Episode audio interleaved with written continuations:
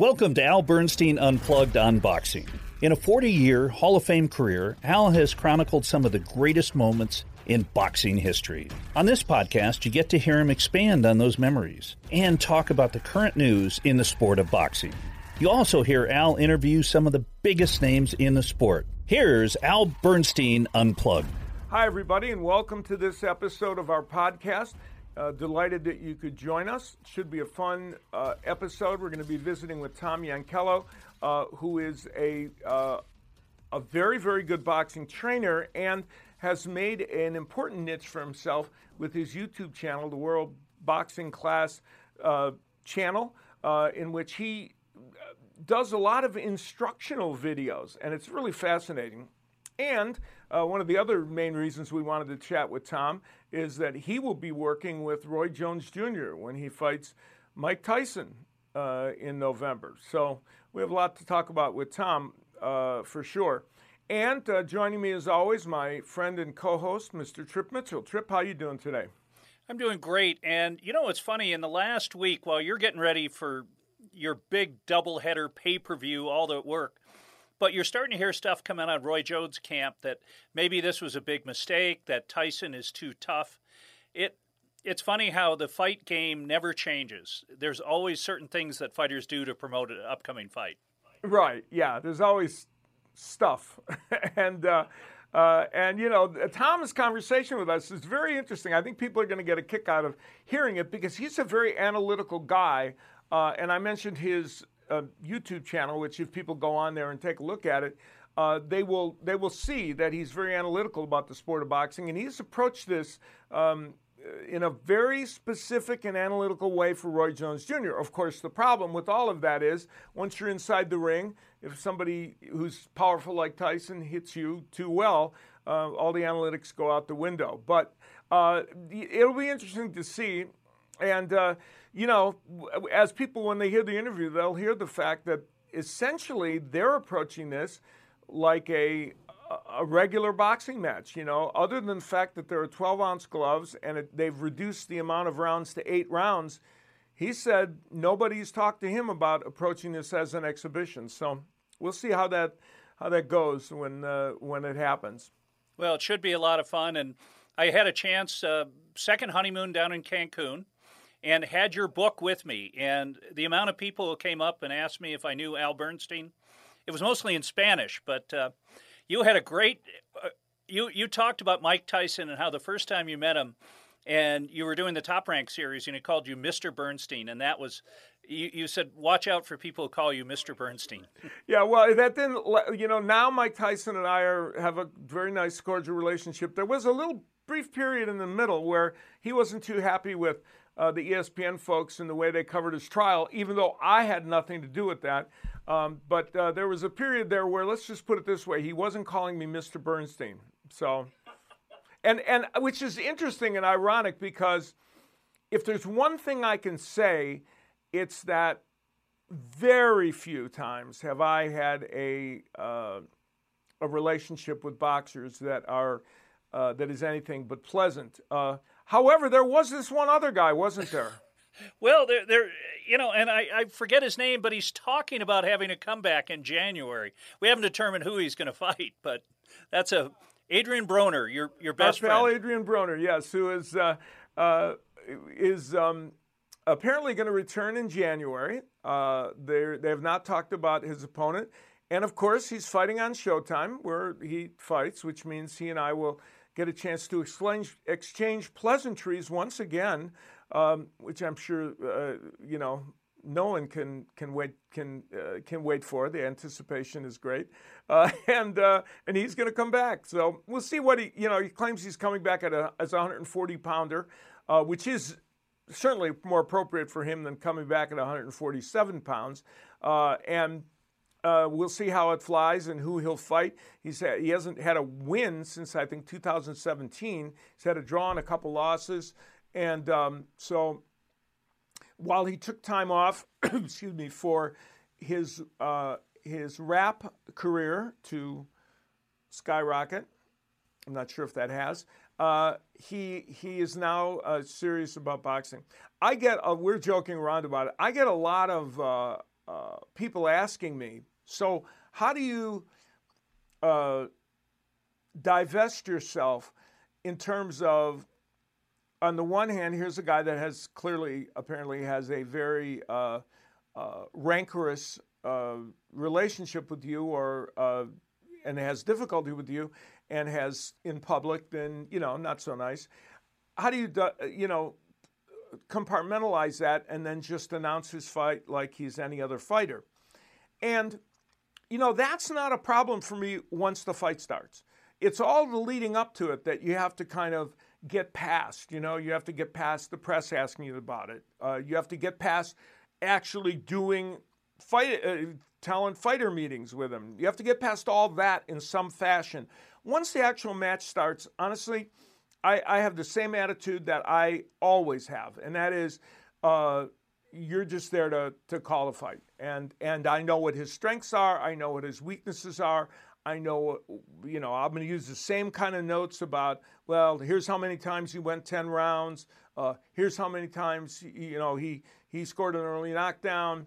Uh, here's, here's, here's his lack of volume punching, and here's the times where he did more volume punching, and so that made him more effective. I'm just going to, I just stick to all that and analyze the fight in front of me, and uh, I'm in safe territory.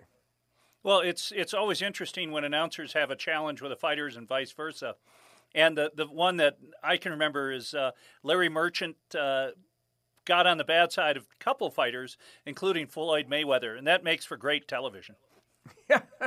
well, and, and here's the other thing Larry Merchant, it, it depends on the broadcaster and it depends on the fighter, too, right? because.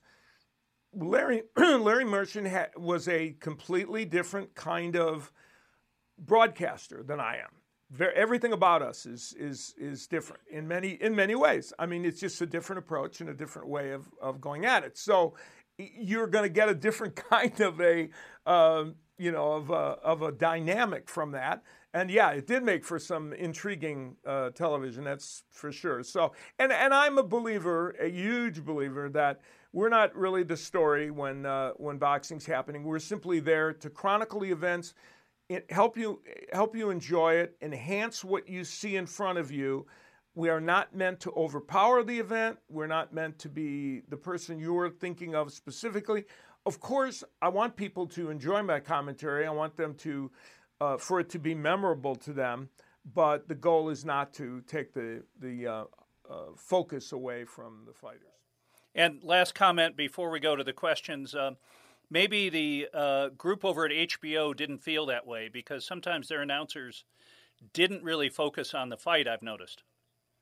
Yeah, it was a different approach. You know, they they.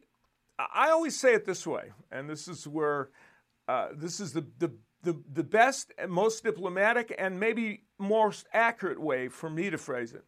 There's two different ways to. Uh, there seems to become have become two different ways to announce boxing. Uh, you can announce, you can call the fight, which is the way we our philosophy at Showtime has all the time I've been there has always been, and it's always been my philosophy in general on all broadcast teams I've worked, where you're focusing in on the fight at hand. There would may be moments where you bring in outside extraneous factors like where this fighter is in the pecking order of, of welterweights or middleweights, um, what somebody else just did because it has a bearing on them, that kind of stuff. But you're focused on that bout almost exclusively.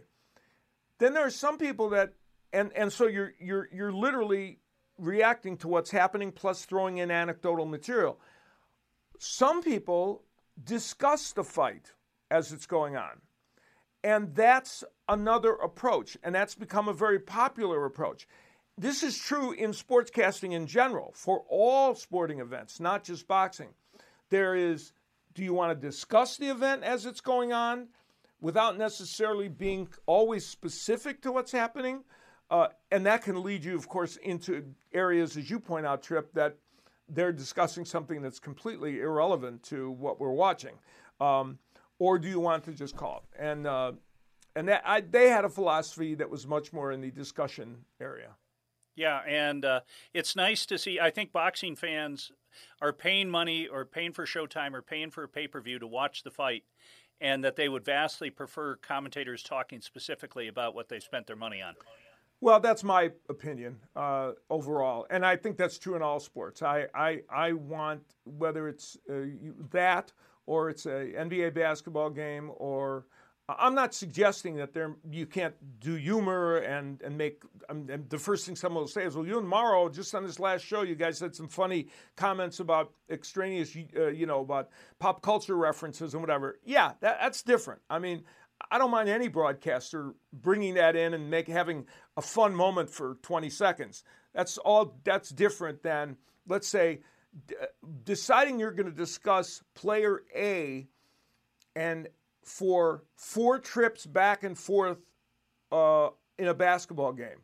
I don't want to hear three people discussing this specific power forward for three for two minutes while we've just seen four trips back and forth in the in the game and they've barely referenced it. That's just not what I want, and I don't want it in boxing either. Look, well, you got me all wound up, uh, Trip. Look at what you did. Are you well, proud of yourself now? Get get you all wound up here early in the week. You've got a lot of work to do this week. Well, you ready exactly. to get to the questions? Pardon? Are you ready to get to the questions? Yeah, I believe I am. I'm going to do my best. Okay. How important is it for boxing to have a good last quarter in 2020? Yeah, that's a that's a very good question that we got, and and and uh, I'm not one of those people that you know talks about, oh my God, this guy is falling and, you know, the sport needs this and the sport needs that. I, I tend to, to react in a more uh, uh, stoic way about, about different things that happen. And that sometimes actually bothers people. But in this instance, I'm going to say that it's pretty darn important for the sport of boxing that the rest of 2020 go well. That the good matches that we have on, on tap, that they actually produce, and that uh, additional matches are added that are good. There are some really good matches on the, on, on the, on the board. Uh, and they need to, hopefully, fingers crossed, and you can never tell for sure, they need to be good, you know? Um, we've got a big pay, the big pay per view we have coming up. Uh, Lopez Lomachenko, Wilder Fury. Uh, you know, there uh, uh, Spence and um, uh, and Garcia uh, a, a, bunch of other fights. There's a number of them, and some at a slightly lower level than that that look like they're great on paper. But the sport really needs to have them produce. Well, fantastic. And uh, by the way, one of the chapters in your book I really enjoyed where you talked about how the world of MMA fights and boxing can mutually coexist and help each other out. And with that regard, I really found that very interesting because a lot of people look at the antagonism between the sports. Yeah, and, and it speaks in a way indirectly to this point because people always say, oh, look, if MMA is doing well and boxing isn't, or they're doing this and we're doing this, you know, the, the two can coexist quite nicely, I think. And, uh, uh, and, and, I, and, you know, combat sports is a big tent. Certainly. Uh, next question, very interesting from the broadcast standpoint. Were you ever nervous to meet any famous broadcasters? Yeah, it's, it's intriguing. You know, I I've, I've, talked on this show about how when I first met Don Dunphy, who was a you know boyhood idol of mine, that I was nervous meeting him, and he set me at ease immediately because he was such a gracious man and became a friend and a mentor. But there were a few others. Uh, you know, I met uh, uh when I did the Hagler Hearns uh, fight in 1985. Uh, Curt Gowdy was the host uh, of the evening and I, you know, I was only five years into my broadcasting career. I had never met Curt Gowdy, and you know, I kind of grew up in a way, not as a young young man, but in a way I did, watching Curt Gowdy. And so meeting him was was uh, and working with him was I'm like oh boy you know this is a this is a tricky one, and uh, he was delightful of course. And that's the one thing I can say about all these people I'm going to mention. They were wonderful. Uh, the other gentleman that uh, was kind of daunting for me was Dick Enberg, who I met for the first time at the 1992 uh, Olympics. Uh, Dick Enberg to me represents everything you want in a host slash play-by-play announcer uh, doing sports he is everything that I want when I'm watching a broadcast. And to this day, one of my favorite announce teams of all time was him and Merlin Olsen, who I think were, were spectacular on football. uh, and and Dick did every sport. Uh, and when I met him, you know, I even I said to myself, does Dick Enberg is he even hip to me? Does he even know who I am? This is 1992. I've been around for a while, but you know, I don't know. He's, he's only done he only did a couple of boxing matches in his life and did an excellent job on. Mean, I think he did uh, Ali Shavers on NBC or something along those lines. So I was at the um, compound, the Olympic compound in Barcelona, and I said, "Well, I'm going to just walk up to him and say hello." And uh, you know, we're all there in the meal area, and I went up and I said, Dick, you know, Al Bernstein. He said, Well, sure, I know who you are. And I'm like, Okay, well, that's good. We're past the first step. Uh, and, he, and, he, was very gracious, and we had a lovely conversation. I even had lunch with him. Uh, you know, a week later, we were he, we were there, and he said, "Well, come on, let's go have lunch." And then he was asking me questions about you know the Olympic boxing, and uh, it was it was delightful. But yeah, you you know, I, I think when you reach the point in life where you're not nervous about bumping into somebody not so much somebody that's famous, but somebody you respect, right? Uh, I mean, there's a difference, isn't there, in that? Well, there is. And uh, who is the worst person that? Oh, we can't do that. I guess. You're oh, t- see, you did it again. You, you're you want to be a career breaker, Trip. Every once in a while, there's this little. You know how they show the the devil guy over here and the good guy over here. Your devil guy comes out every once in a while, and he wants to wants well, to get me in trouble. Uh, but someday you'll succeed, and I'll say something really controversial, and that'll probably that'll probably be good for the podcast, right? Because it'll get all kinds of attention. So exactly, and yeah. you never had the misfortune that I did of working with Robin Leach for a number of years. So. Oh, Robin, he was a character. Yes, Robin was a character. Yeah, yeah, he, he was, started he was reality television. But uh, anyway, okay. And yeah, I, final... I, wouldn't think Robin was the easiest. All right, so we're gonna uh, talk now to Tom Yankello, correct? Yep, that's be a lot and, of fun. Uh, so uh, this was an interview that I, I, I, was interested to do because of two things. One, of course, Tom's working with um, um, Roy Jones Jr. for the uh, Tyson uh, fight. And secondly, because he's got a very unique uh, YouTube channel that I will discuss with him, in which uh, he does a lot of instruction, and and it's a very popular channel, and and it that is intriguing since it's directed very much at people that are involved in the sport of boxing. So here is our conversation with Tom Yankello. Tom, thanks for joining us. Uh, it's is, uh, a great opportunity to get a chance to talk to somebody who is doing a lot in teaching the sport of boxing. You've been a trainer, of course, you're um, uh, for a long, long time, and now you've found a very unique way of communicating uh, with folks that want to learn the sport of boxing through your world class uh, boxing channel. Uh, what was the thing that gave you the idea to do that? Well, you know, I just the love of the the love of the game, the love of the sport, and just wanting to give something back to the sport. I just feel like uh, a lot of teachers in the sport are are gone, and I just feel like the, the uh, the sport really needs a lot a lot more teaching of the fundamentals of the game. And i think that it's dissipated over the years. And uh, that's what i do on my channel. I really focus on a lot of uh, teaching a lot of different styles of different boxers and different fundamentals of the game. And uh, i try to give you know tips on uh, the body mechanics of throwing punches and you know the, the art of defense and yeah just so on and so on. But it was just you know something that i wanted to you know really uh, try to reach as many people as i can worldwide. And and you know the youtube is just a great way to do it. It is. Your channel on youtube has many many videos uh, in which you uh, um, do demonstrations and and give uh, instructions. And uh, the, the variety of the videos is, is interesting to me because you know I, I think back you know back in the Stone Age when I was a, an amateur boxer back in Chicago, um, I think of if there had been such a thing as YouTube and the internet and a world class boxing channel, it would have been very beneficial in addition to what the person that was coaching me did to look at these videos. And is that kind of what you're thinking of that this is going to augment other instruction that people get and and maybe pique their interest in doing boxing absolutely and you know and, and it's a it's a great uh, you know channel to be able to help trainers as well because you know, um, you know, boxing is is is in in America, you know, I mean, just worldwide is is uh,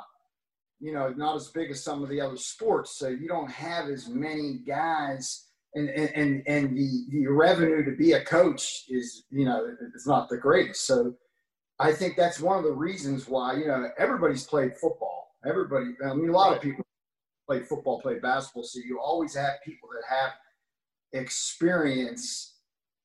And with boxing, you have a lot of people that go into coaching boxing just because they love the sport, but they don't really have a lot of experience. Right. So coaches in, in boxing that are coaches, I hate to say it, but by default, because they, you know, they're looking for uh, you know, volunteers, like even myself, I have a hard time finding help helping for my gym, you know.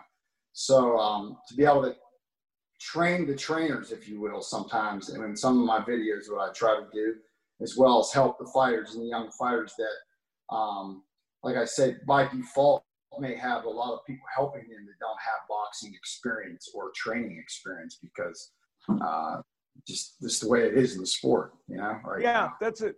That's a very good point, and uh, and a lot of these these um, the, the, in the amateur gyms around the United States, the mission of amateur boxing goes beyond learning boxing, as you well know, and uh, for those people that are involved in amateur boxing, they know it's about helping uh, young men and women. So, a lot of the, the the boxing trainers, as you point out, have a smattering of experience, but they're they're really there to try and help these kids and these young people so they may not have the greatest uh, boxing training skills, but things like this can can really uh, enhance them. Now, you, um, uh, of course, you've trained professional fighters and uh, and great amateurs uh, over the course of your career, and um, one of the things that you are currently involved in right now uh, is with one of the most famous boxers of the last 50 years um, you are helping Roy Jones Jr. as he prepares for this November. Uh, it's November 23rd or 28th, right? 28th, yeah. 28th, November 28th ma- uh, match exhibition. We'll get into that about what it is with um, with Mike Tyson. Um, you have a long history, don't you, with Roy? I do. I do. Uh, we started working with each other about uh, off and on. Well, we started about nine, ten years ago uh, that we first started working with each other. We worked off and on from like usually from about now from about 2011 to 2014. We worked periodically uh, with each other. Uh, I worked with him uh, for two training camps for uh, two of his fights in 2011, 2012. But I've also have done training with him uh, all the way up to like 2015. Periodically, he would come and and uh, we would do training sessions together. So we, we, we built up a rapport over the years. So when this fight got announced, uh, I just hit him up and just told him, you know, I, I had done so many, it was kind of ironic, but I was actually going to do an instructional uh, video on the peekaboo style on Mike Tyson. And I had, I broke Mike Tyson down on probably a dozen occasions on my channel with short videos, but I was going to do an extensive thing on the peekaboo style. And this fight got, got announced. So, you know, I just called Roy and I just told him, I said, this is like, uh, you know, really something we need to get back together and, and work on for this, you know, work together for this fight. Because I know Mike, I really have studied his style over the years. And uh, it's one of my, you know, I really enjoyed enjoyed him as a, as a great fighter. And uh, I know Roy. So I know what Roy has to do to be able to uh, you know, capitalize on on Mike Tyson's weaknesses and you know to nullify his strengths. So it's something that uh, what we're doing right now in camp. So um, this event uh, in November, how would you characterize it? Are you preparing Roy Jones for what you consider a full-on boxing match? Yeah, I, I we're, we're taking it as that. We really are. Okay. I mean, we're not, uh, I mean, the way we're looking at it is, uh, from what I understand, the, way, the reason it's an exhibition is because there will be no judges. Um, and the, the gloves are going to be 12 ounces instead of 10s. But other than that, I mean, it is. You know, we're preparing for a fight. I mean, we're preparing for a fight because uh, well, I don't. I don't think Mike Tyson really has. He doesn't. His gear is to is to come right at you. I mean, I don't know how he's going to fare and trying to, you know, pull anything back and, and do anything less than what he's done his whole career. So, you know, we're preparing for real fight. And I mean, I, I just think I don't think there's been anything in the in the uh, the rules or anything saying that they're not going to fight. It's just okay. the reason it's classified as an exhibition is just the simple fact that there are no judge. There's not going to be a decision, and they're going to fight with a little bit bigger gloves. But mm. we know that you know, I mean, what's that? A 12 ounce glove to a 10 ounce glove? Maybe it shuts down the velocity a little bit, but they get you know, it's not uh, it's not much of a difference in this thing. How many rounds are they going to go? And, and, that's the other thing. Instead of it being a, a, a 12 round championship fight or a 10 round, it's going to be eight rounds. Mm-hmm. Uh, just two rounds less, two more ounces of, of glove on yeah. your hand. Uh, still no headgear and no no judges, but they're going to be, you know, there's a lot of uh, a lot of pride and and ego, if you will, and going to be involved in this for bragging rights forevermore. So, you know, we're definitely preparing for it uh, as such as a fight. What has it been work uh, like getting back with the 2020 version of Roy Jones Jr. as opposed to the version of eight or nine or 10 years ago? Uh, what have you seen in him in terms of uh, any differences physically or um, the way he approaches the sport or, or even what he's learned just from uh, additional time observing the sport and being involved in it? And of course, he is a fine trainer as well, so he works on that part of the sport all the time too. Right, and and I feel that um, he he is much more. Um, he's he's very in tune to more technical stuff than he was before. Uh huh. I credit that to being, uh, like you said, he's been he's been training boxers and he sees it from right. a different different viewpoint. And um, you know, Roy was so dominant in his prime that he got away from a lot. And that's the only thing. Like I beg to differ with how great he was as as not just an athlete, how great he was even as a technician. Mm-hmm. I think if you, watch, if you watch him in his prime, uh, James Toney prime and middleweight prime, super middleweight, I mean, he showed a great skill set. Then when he went up to light heavyweight, I mean, he became so dominant that he almost became bored. Mm-hmm. And he would, then he, you know, he started to develop some things that we could classify as, you know, as bad habits. And right. some, some of the things that he did, he started to, you know, uh, like I said, break down some of his technical things because just for the simple fact that he wasn't using them because he didn't right. need to, you know, uh, you know, basic fundamentals and jabs and things that he that he didn't uh, that he was able to just put his hands down, even his hands behind his back, and do things to guys. Yeah and and and he got away from those things you know so that's where i come in and uh, refresh his memory of the things that he's capable of doing because i mean roy jones i could tell you is much more than just a great athlete and you know reflexes and speed. I mean he has a great skill set and if you watch if you go in the archives of his of his films and you really, really studied him as a fighter and you look at when he was a middleweight in his younger days, I mean, and as an Olympian, I mean, you see him doing, like I said, he has a broad skill skill set. He he's he can adjust to anything. It's all about reminding him of these things, sharpening up the tools, refreshing his memory. So like a lot of things like that I'm doing in this fight is not studying just Mike Tyson.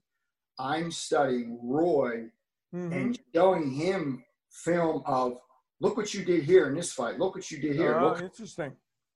You know, look how you look how you made this adjustment. Look what you're capable of doing. You didn't do it in this fight when you should have been able to do it. It's not because you didn't do it. It's just because for whatever reason, you know, your his, you know, he, he needed he needed that little bit of a reminder to say this is, you know, make this adjustment, and that's what I mean that's what a trainer's there to do, you know. So um, we're working on a lot of things that he did as a middleweight for this fight, and a lot of things that he's probably only done, believe it or not, like I said, without letting the cat out of the bag, is that he's done maybe only a few times in his career, but he's very capable of doing it. At the same time, of course, you're looking at the blueprint of what's what has been very successful for other guys fighting Mike Tyson. But um, as much as studying Mike, I've been studying Roy to be able to show him in his fights look what you did here. This is what you need to do in this fight. Look what so you did. It, oh, so, I'm sorry. But yeah, I mean, you know, certain things, like I said, in his fights that he's done, but maybe he hasn't done them in a long time. Mm-hmm. But he mm-hmm in his arsenal to do these things. And he, I mean, he has a great skill set. He, he developed some habits. Of course, we know in this fight he can't be up against the ropes. The fights that he was up against the ropes are the fights that he, you know, has has had problems. You know, so of course, you know, that's just uh, a no-brainer. But there's a lot of the things in his skill set that he has that uh, is going to, you know, is really has the uh, capability of giving Mike Tyson just fits. And Mike's had trouble with uh, boxers in the in the past, and and I also feel like you know people are talking about Mike Tyson's power. I mean, Roy Jones has he's had more fights than Mike, but he's actually knocked out more opponents than Mike. He has 47 knockouts, so he's a puncher in this fight too. And Mike's been inactive since 2005. Roy hasn't fought the high caliber guys, but at the same time, Roy only really retired like two and a half years ago. He was mm-hmm. still very active. So, um, go ahead. Yeah, no, has um, is this a version of Roy Jones in 2020? Have you found him to be physically capable of kind of doing the things in sparring that you've pointed out to him? Here's what you have to get back to. Have you seen him able to execute them? Yeah, ama- amazing, uh, really amazing. I mean, even uh, I'll tell you, it, it's like certain things, uh, maybe physically, uh, his hand speed is still just incredible. I mean, it's just incredible. His his foot speed maybe not quite as well, but he's learned how to adjust to do certain things to make up for it. Where before, even when I worked with him in the past, he was kind of like lost because he didn't have his foot speed. So it, it was one it was a big part of his arsenal. Even though he had the ability to adjust to it, he had been only using that part of his arsenal for so long as a light heavyweight because he was just bigger. I mean, he was just faster. Foot speed was incredible to the other light heavyweights. And when he was fighting middleweights and super middleweights, even though he had faster foot speed, he had to bring in more parts of his arsenal as a lighter guy. As he got mm-hmm. as he got heavier, as when he went up to heavyweight, he was so his foot speed was so predom- so dominant that that's really all he needed to do was to move his feet to get away from punches. Okay. So, Interesting. You know, you're you're you're uh, ch- kind of uh, challenging the conventional wisdom by some that uh, his getting away from the tech some people would argue that he his technique wasn't as good as you say it was early in his career, but you can make a strong case for for your case that he got away from it, uh, and and these are the things that you know you have to you have to bring back. Um, eh, let me ask you finally about that fight. Um, are you're banking a lot of this on the fact that A. Roy has been more active recently, which is true, no question about that uh, and that he, in, in effect, could be sharper. The other question I have is the length of the fight. Now, I did the last two Mike Tyson fights when he was active, uh, the ones with Danny Williams and uh, McBride. And while we've seen Mike Tyson, you know, go like a maniac on the on the pads for for a minute, we don't know how Mike Tyson's going to be when you get to round four or five. And while Roy Jones is clearly older and you know is you know, he's in his 50s.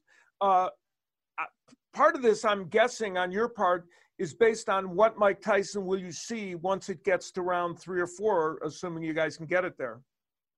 Correct, correct. And um, I, I think, like I said, that um, in order to get it there, it, it, it takes uh, what I feel Roy has a lot more as he's gotten older being more cerebral. Um, yeah, that's a good point. And tra- and you hit on it before. I didn't interrupt you, but training fighters, as he has. You know, people right. accused him, as you know well, Noah, saying, well, he was athletic and he got by on that. And, and we all know that at parts of his career he did. But by training fighters, and he's been a very good trainer and successful one, this may this may be, have really helped him for this fight, huh? Absolutely, absolutely, and um, even even us working together, um, we're really jiving our thoughts together a lot better. Uh, like I said, when I worked with him in the past, he was still, you know, it was very foreign to him to step away from um, just being that great athlete and being so dominant to be able to tap into these more technical things, yeah. more, cere- more cerebral things to be able to, to like I said, to, like without letting the cat out of the bag, but obviously to set the pace and sure. do certain things that that uh, before he really never had to do because right. just. I mean, you're talking about. I, I, think he's. I really do. Even working with him at this age, and, and you, I work with all these young fighters as well, and you just realize that this guy is.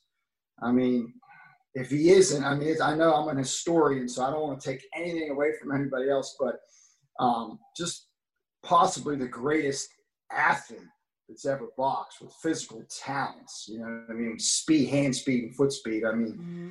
I mean, uh, I mean, Floyd, Floyd, of course, Floyd is very quick, and, but Roy is just. I mean, I, I just it's hard for me to even fathom working with him now how unbelievable he was in his 20s and, and why he why he did get away from the things that uh, he needs to do in this fight that he actually if you watch him coming up as a middleweight before he won the title and when he fought Hopkins and then is like I said going into the James Toney fight I mean, he has a great skill set. And even in other fights that you've seen, uh, when he's had to do certain things on the inside, like my point is, he could fight on the inside better than people realize that he can.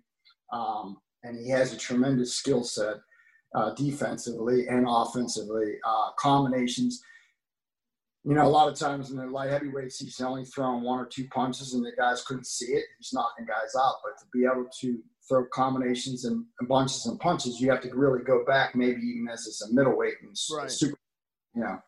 But he has all those tools. We're just sharpening them back up, ref- refreshing his memory on on things that he's done in the past and things that he will need to do in this fight.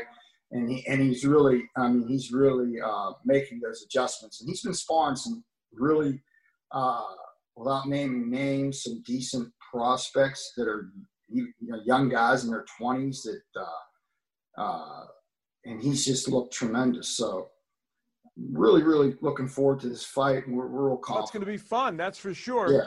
Um, and um, and everybody will be looking forward to it November 28th. I want to mention that uh, uh, a reminder to everybody that the Tom's channel, World Class Boxing Channel on YouTube, is really, really intriguing and fun to watch. You've heard Tom here uh, you know, uh, uh, explain many of the nuances uh, of boxing, uh, and his videos do it in a much more elaborate fashion. So, if you are a person, as you might well be watching this podcast, that um, has an interest in the sport overall, but certainly someone that is either involved in training or a young boxer or someone that aspires to be a young boxer, this channel will give you uh, some great uh, tips. Tom, I, I really appreciate you coming on. And I wish you the best of luck with Roy in uh, November. And um, we may uh, check back in with you uh, after and, uh, and get some of your thoughts then as well. Definitely. I really appreciate you having me on, Al. Thank you. All right, Tom. Thank you so much. Right, have a good day now. Take care. So our chat with Tom Yankello, I thought it was fascinating, uh, and and we will be interested in seeing him in the corner with Roy Jones uh, Jr. when uh, he takes on Mike Tyson. And Trip, I know we actually have one more question from uh, a viewer, and it's uh, kind of appropriate at this point in the show. Yeah, and our final question Do you have any boxing greats from the past coming up on the show? I'm so glad that was asked because uh, we are going to have the uh, the terrific former champion Vinny Pazienza visiting with us. Of course, he uh, not only was a champion in boxing, but uh, had a feature film done on his story as he returned to the sport after a broken neck. It was one of the most extraordinary uh, stories you could ever see in, in, in, sports, in which he was able to um, show the grit and determination to come back to the sport and uh, and be really effective. So uh, and he and he's a fun guy. Vinny is is, uh, is fun, and he, we'll talk about it when I when I'm with him. But my biggest fan in the world probably was Vinny's mom. she loved me. She used to bring cannolis to us when we'd be on set, like getting ready to cover a weigh-in or something. She'd show up and and bring me cannolis. I mean, she's such a sweet woman. Um, so I'm sure we'll get into that uh, as well. So we hope you enjoyed this episode. Of course, as always, my thanks to Trip for his fine work and also Lee for producing this podcast. And we'll see you next time.